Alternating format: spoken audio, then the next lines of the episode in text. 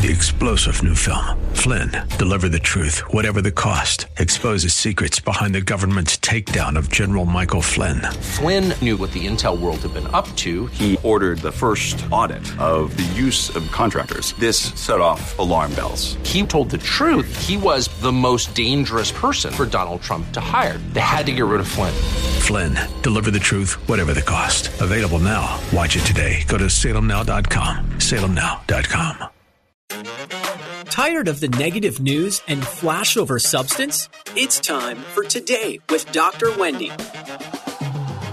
Dr. Wendy Patrick is a trial attorney, patriot, and PhD with a passion for people and a penchant for politics. Dr. Wendy brings you the headlines, streamlined news you can use. It's time to be informed, engaged, and entertained. Now, here's your host, Dr. Wendy Patrick. Good evening and welcome to another edition of Today with Dr. Wendy. We have so much that we talk about, my co-host Larry Dershem and I, every week as we try to get ready for what we hope is a, just a fabulous show every Saturday night. And the world is just filled with colorful, engaging, brilliant, interesting people. And we got two of them on the show tonight. Larry, who's up first? Right. Uh, we have an amazing guest. Lieutenant Colonel West is the third of four generations of military servicemen in his family. During his 22 year career in the U.S. Army, Lieutenant Colonel West served in several combat zones and received many honors. In November of 2010, Colonel West was elected to the United States Congress, representing Florida's 22nd District, as a member of the 112th Congress. After moving to Texas, Mr. West was elected in 2020 to serve as chairman of the Republican Party of Texas. He's the author of three books First, Guardian of the Republic and American Ronin's Journey to Family, Faith, and Freedom. His second, Hold Texas, Hold the Nation, Victory or Death. And his third is called We Can Overcome with the subtitle An American Black Conservative Manifesto. Lieutenant Colonel Allen West is the current executive director of the American Constitutional Rights Union, and we are fortunate enough to have him with us tonight. Welcome to the program, Lieutenant Colonel West. It's good to be with you, Larry, and Dr. Wendy. Thanks for having me. Oh, it's such a pleasure. Thank you so much for joining us. You know, Lieutenant, you um, have really a, a, lot to, to offer in terms of, gosh, well, we always try to find some sort of humanizing background. I couldn't really tell what to charge here. It looks like you've got a master scuba diver license, you're a motorcycle enthusiast, an avid distance runner, and uh, you've actually got a favorite team you enjoy cheering on. I think the hint is the Tennessee Volunteers. I was just wondering correct. if you could tell tell our listeners, you know, a little bit about the um, sort of the the I don't want to call it the private side of your life. It doesn't sound private, but I suppose the non-political, professional side of your life. Well, sure. I've uh, been married for going on 34 years. Uh, my wife, Dr. Angela Graham West, she was a business professor at Kansas State University. When I met her, I was a captain at Fort Riley uh, Kansas at the time. And after Desert Shield, Desert Storm, I was able to get on it with the faculty at Kansas State and teach Army ROTC there. So we were both on campus there, both uh, K State graduates. She has a master's and a PhD from there. I mean, a bachelor's and a PhD from there, and I have a master's from there. I have two daughters, uh, both born out in Kansas. They are now 30 and 26. I have one grandson who will be two years old in uh, what 14 days, and so we're looking forward to that. And uh, just you know, simple guy, born and raised in the inner city of Atlanta, Georgia. Had great parents. Uh, my dad was a World War II veteran. My mom worked for a Marine Corps district headquarters. Uh, my older brother was a Marine in Vietnam. I did 22 years myself. My nephew is a, a lieutenant colonel now in the Army, and uh, he is serving out of Fort Lewis, Washington. Uh, both my son-in-laws have served in the army, so I'm pretty blessed uh, fellow.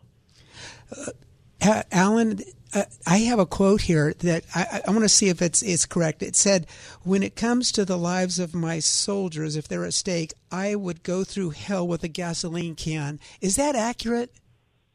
Uh, yes, sir. That is accurate. That was um, back in 2003 in Iraq. That is great. When I heard that, I may have heard it on the Sean Hannity show. You became an instant lifelong hero of mine. And I've been trying, I can't believe I get a chance to talk with you today, but that is amazing. And you, you, need, you are a leader. I just hope one day you're president of the United States. But um, you're too kind. Anyhow, it seems that everywhere we look in American uh, in America, we, our values and our institutions are under attack by forces within and without that are trying to transform our great republic into something our founders never envisioned. Do you agree with that statement? And if yes, what's behind this effort? Well, sure. As a matter of fact, you go back to uh, 2008 in uh, Columbia, Missouri. Uh, Barack Obama Obama uh, made the statement: "We're five days away from fundamentally transforming the United States of America," and nobody challenged him. Nobody asked, "Well, what are you transforming us into?" or "What are you transforming us from?" And so, when you look at America as the one of the longest running constitutional republics that the world has ever known. Now, this uh, progressive socialism, which is, as uh, Sir Winston Churchill said, is a creed of ignorance and a philosophy of failure. It has uh, really risen up and it has overtaken our college and university campuses. It is now reaching deep into even our middle and elementary school levels. Uh, it's controlled uh, our media and it has really seeped into our court systems in many ways. And so, we are being challenged to continue along that ideal of individual rights, freedoms, and liberties, uh, as opposed to this collectivization, collectivization of who we are as an American people, and you know, pitting us against each other in these respective different uh, factions that socialism is trying to put us into. And so, it used to be socioeconomic, and now it's becoming racial. Now it's even going into you know this thing about gender and and how we've got all these different genders mm. that are out there. When we know that oh. the truth is there are only two, uh, male and female. That's right. You know, one of the things that uh, lots of people bring up on the show and otherwise is, you know, we never even thought we would be foraying into some of these areas, even as recently as 10 years ago. And you know, I just wonder as we talk about First Amendment right to free speech, religious liberty, et cetera. I mean, do you see a, a sort of a where the opening occurred for some of these ideas to really sort of catch fire, and then what what you expect to see in the future with some of this? Well, I think there is an incredible chasm that has uh, been created between constitutional conservatism as a philosophy of governance, and as I said, this progressive socialism, which is really now it, it, we're facing cultural Marxism, uh, borderline communism in in America, and I think it started in our university uh, campuses.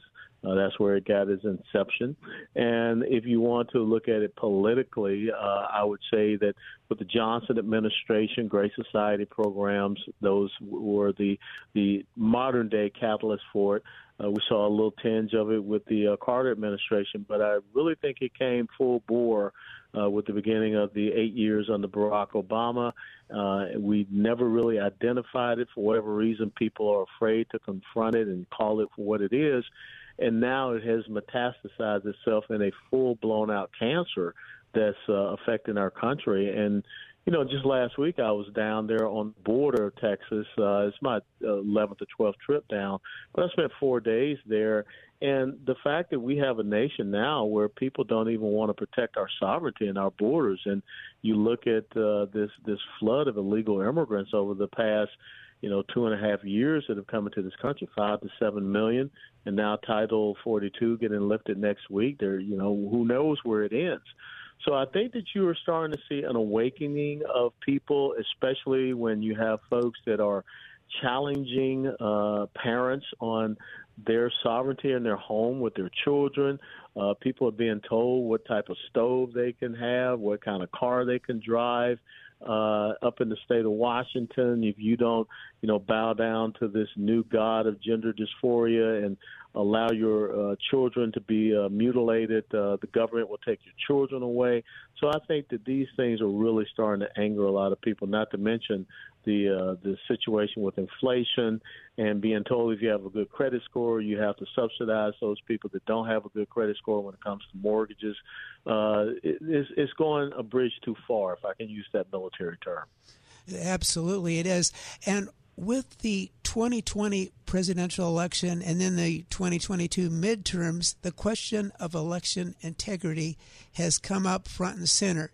Do you think our current mm-hmm. election system is secure? And if not, what steps must we take before 2024 to guarantee we have fair and honest elections in the United States? Yeah, without a doubt, we've got to do better. These machines that we're using, if you have counties, because that's the level by which elections are executed. If you have counties that want to choose to use machines, these machines cannot be hooked up into the internet. They've got to be clean. Uh, and we've got to do some beta testing as best we possibly can for hacking and things of that nature. And there are some people who believe that all machines are hackable. So maybe we should look at where we can in certain counties across the country go back to paper ballots. But the biggest thing that happened in 2020 was that you had states uh, that did unconstitutional things by the way of governors or secretaries of state or judges changing election law. And uh, last time I checked with Schoolhouse Rock, the only people that could amend law is the legislative branch. And so I think that that basic understanding of, of civics needs to be uh, restudied. And we cannot have bureaucrats that are going out and changing election law, or we cannot have what we saw happen in Maricopa County when all of a sudden on election day, some 60% of voting machines, you know, go oopso uh, and especially in Republican precincts, and there was no recourse to that. There, there should have been some type of testing to make sure that didn't happen, and then we have judges that made the decision that no, we're not going to extend voting hours. Which, if something like that had happened to the disadvantage of Democrats, uh, voting hours would have been extended. So there is yeah, some know, uh, un- unfair practices out there when it comes to our election procedures. I appreciate that. We're at a hard break. I understand you have a program called the Steadfast and Loyal Podcast. People can check out mm-hmm. and subscribe to. We want to thank you so much for joining the show. This has been just delightful to have you on and share your perspective. Thank you, Colonel. Thank you so much. God and don't touch that dial, listeners, because we are coming right back with another guest for the second half. You're listening to Today with Dr. Wendy, Headlines with the Silver Lining. We will be right back.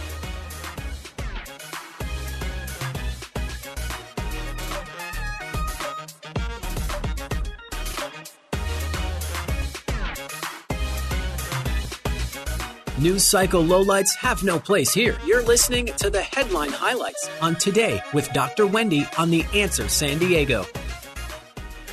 It's time for more news you can use. The headlines streamlined. It's time for more Today with Dr. Wendy. Now here's your host, Dr. Wendy Patrick. Welcome back to Today with Dr. Wendy. This is Wendy Patrick, and my co host Larry Dershem and I have a terrific second half for you. Larry, who do we have on the line joining us for the second half?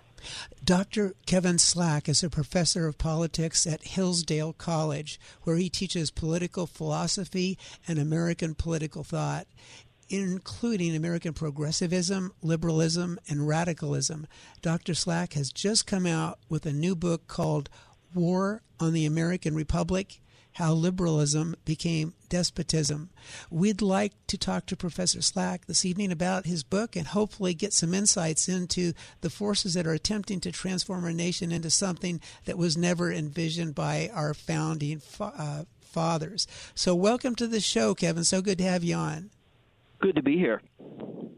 Kevin, you teach at perhaps uh, the best conservative liberal liberal arts college in America, very well known, um, Hillsdale College a lot of people know the name. They, they maybe aren't sure why they know the name or how they know the name. But could you briefly tell us about Hillsdale College and uh, some of the, the uh, concerns, issues, benefits um, with the parents weigh when deciding, you know, whether to send their child there or somebody else? Sure, I think I think what makes Hillsdale stand out, what it's known for first, is a is a core curriculum.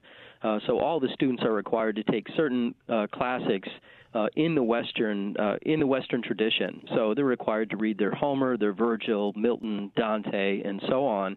Uh, and so they all uh, are somewhat on the same page. They have debates about all kinds of things, whether it's theology or philosophy. Uh, and so Hillsdale is, is one of very few schools that conserve some of these uh, in education in the great text. Uh, also, it's known for being conservative, just for the simple fact that uh, the students there are, are expected to, they have a core requirement in politics, and it means that they read the Constitution, the Federalist Papers, uh, and the, the opinions of the American founders, the institutions they created, the seriousness uh, with which they thought about virtue and the family. These are things that they uh, are introduced to and are expected to read the original source materials on. Uh, and so I think for that reason, Hillsdale stands out. Uh, when you know when students go to Hillsdale, uh, many of the older traditional uh, schools of thought are taken seriously. Uh, so you'll find uh, students still debating in their first year in the cafeteria arguments from Orthodox Catholicism and Protestantism. Some of the older um, you know the the uh, the high right Anglicans and Lutherans. There's a presence here, Presbyterians, you name it. So I think that Hillsdale has preserved uh, much of the Western tradition and is appreciated for that. Uh, Professor, I think almost everyone listening to this broadcast senses that something has changed in America, and we may never go back to the way our nation was when we were growing up.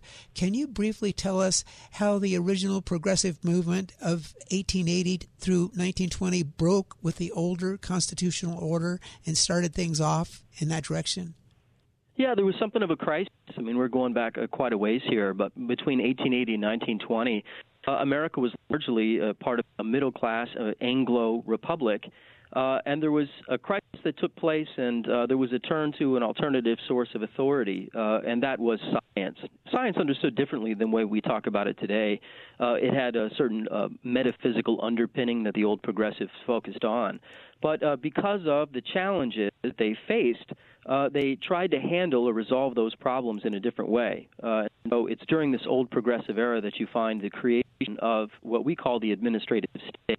Essentially, the end or the beginning of the end of many of the Republican institutions created by the founders, uh, namely the idea that only Congress uh, was given lawmaking power in Article 1 of the Constitution.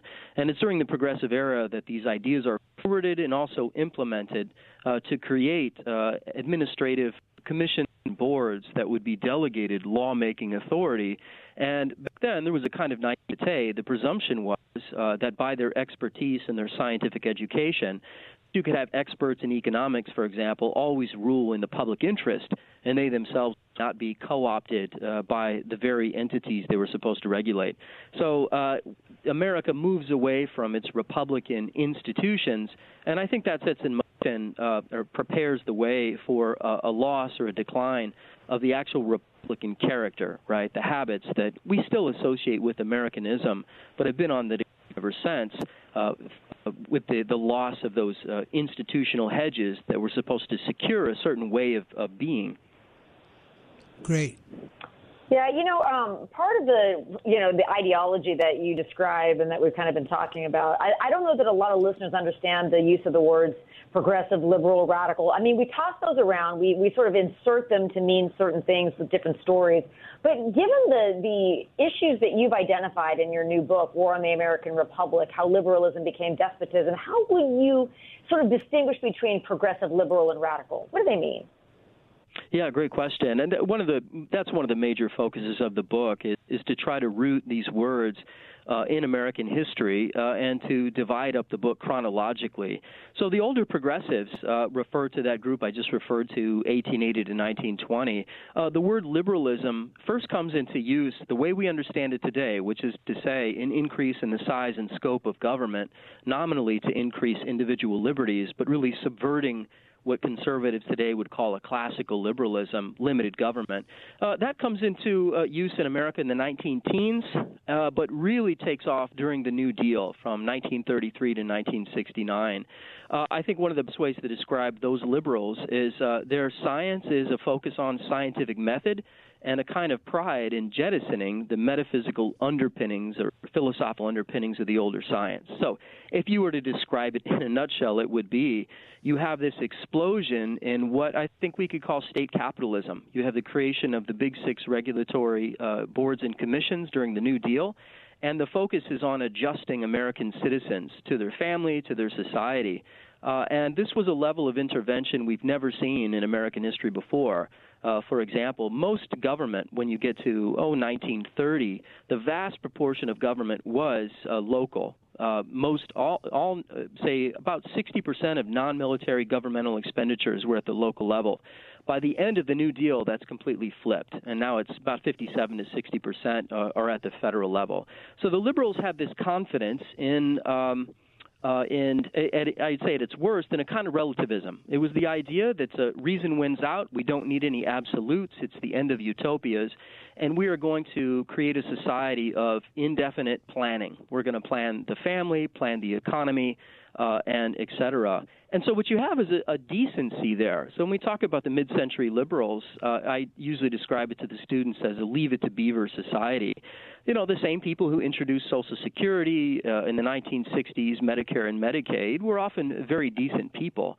The same people who go off to fight uh, World War II. And even though there were disputes over many of those those uh, those issues, um, I think you can talk about a general liberal consensus when we use the word radical or when we use the word progressive today, we don't refer to the older progressives really at all. What we're referring to are the radicals in the 1960s who rise up against the 1950s and 60s liberals. That's who their real enemies were. They weren't fighting against, you know, like the American founding. What they were attacking was American liberal society, uh, and they're very clear about that. And so if you look along the lines of oh, philosophy or psychology, they're rejecting that uh, that 1950s way of life. And so I think uh, that uh, group, that radical uh, element that breaks off in the 60s, uh, is still around in the 1990s and informs much of what we call identity politics today. In fact, if you go back and you read the documents, and I have my students read these, from the late 60s to the early 70s, there is not a wrinkle uh, in the leftist game, uh, in this, this identity politics system of thought, the whole idea of systemic uh, white supremacy, of unconscious racism, confessing your white privilege, allying with the anti racist, these are all in documents, even some of them governmental documents, in the early 1970s. Wow. So when we use the word progressive today, we're just referring to somebody who's to the left of the liberals uh, and uh, the liberals see themselves as centrist, very open to reason, freedom of speech, and so on. Mm. With all the damage the left has brought, in my opinion, continues to bring on America, what more do you think they have in store for us? For example, what's your opinion on the push for global government and the effort to cede our sovereignty to the World Health Organization whenever a pandemic is declared by the Director General of WHO? Yeah, not just a pandemic, any emergency, and I think that is a good indicator of what we have in store. Uh, in my book, I, I focus on. I mean, there's there's a, another movement I treat, the neoliberal movement of the 80s and the 90s, but it culminates in a treatment of 2020 2021, and I think it's important to do so because we get we get a kind of insight as to what uh, the, the the the rulers uh, who really rule the country make the most important decisions, what they have in store for the populace. Uh, and I think what it is is the crushing of any dissent, any kind of political dissent, and they're going to use. Uh, you know, big tech, and of course, during uh, COVID, we saw this uh, the use of Twitter or Facebook, literally the FBI working together with these corporations to crush uh, any freedom of speech. Um, uh, and that would extend to dissent along the lines of families. Uh, and I think Canada provides a good example of, of, what the left has in store for all Americans with regard to decisions they would make for their children. You see this happening in certain states in the United States right now, in Washington or in California. Uh, for Washington, for example, recently passed a, uh, a bill uh, that would allow runaways uh, and runaway, runaways from their parents because their parents disagree uh, on gender and gender reassignment surgery to be able to receive those procedures at state cost. Uh, that's something, of course, uh, that you see uh, in Canada, as well as making a crime, the misgendering of your own children. Uh, I think those are the types of uh, decrees uh, we see coming into the future. Obviously, the war on the Second Amendment uh, Thank you. Thank you, guys. Thank you so much for that. I'm so sorry. We got a heartbreak. Uh, this has been amazing information. Your book sounds fascinating. You sure know your stuff. Right. You know what you're talking about. Thank you for uh, for illuminating. It's called The War on the American Republic. Buy it, folks. It's wonderful. And you are listening to Today with Dr. Wendy. We look forward to having you back next Saturday night, 6 p.m. And between now and then, we are wishing you a healthy, safe week. God bless you, and we will see you next week.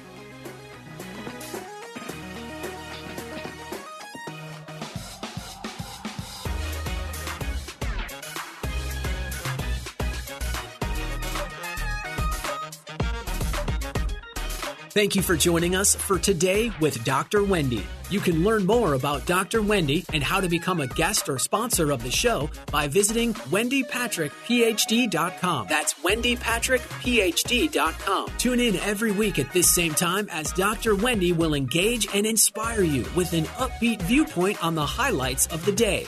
This has been Today with Dr. Wendy on The Answer San Diego.